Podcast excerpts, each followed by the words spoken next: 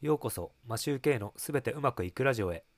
この番組は家事育児を頑張るワーパパが毎日の生活で広げた知見を発信し聞くだけでポジティブに成長できるというテーマでお送りしています。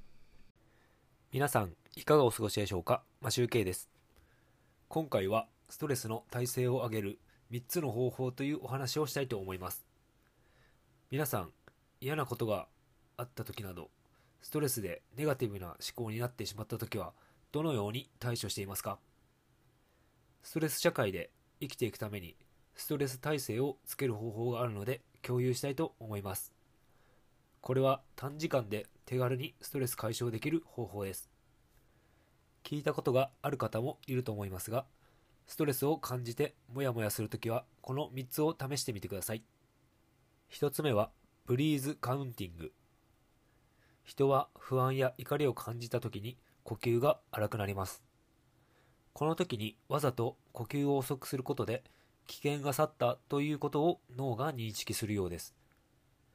方法は1つ目リラックスして座りできるだけゆっくり鼻から呼吸する。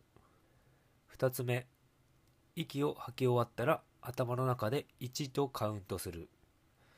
3つ目続いて呼吸を数えていき10までカウントしたら再び1から数え直す。これを1日10分から15分繰り返すとストレスレベルが大きく低下するそうです。方法の2つ目。ネガティブダストビン。これは Voicy で心理カウンセラーの方が紹介していたことなのですが嫌なことが頭をよぎる場合嫌だと感じることが多い人に有効な方法です。やり方は嫌だなぁと感じることをすべて具体的に紙に書き出します。時間は3分ほどやれば OK です。その後その紙をビリビリに破いて捨てます。これだけです。人間の脳は考えや感情を紙に書き出すと思考が物になったと錯覚します。それをゴミ箱に捨てることでその思考をゴミ箱に捨てたという気分が生まれるそうです。方法3つ目。3 good things 日本語にすると3つの良いことという意味になります。これも簡単で今日あった良いことを3つ紙に書き出すだけです。夜寝る前に今日あった嬉しかったことやありがたいことを思い出して3つ書き出すという作業です。内容は何でもよくて、ご飯が美味しかった、家族が元気だった、早く帰ることができた、など小さなことでも何でも OK です。3 Good Things の効果は3つあって、幸福感のアップ、幸鬱感の減少、ストレス耐性のアップがあります。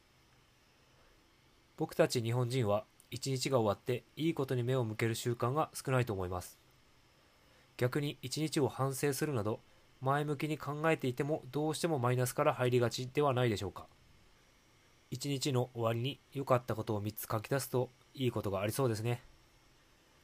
しかも心理学の研究では1週間続けると効果は6ヶ月継続するとも言われているそうです。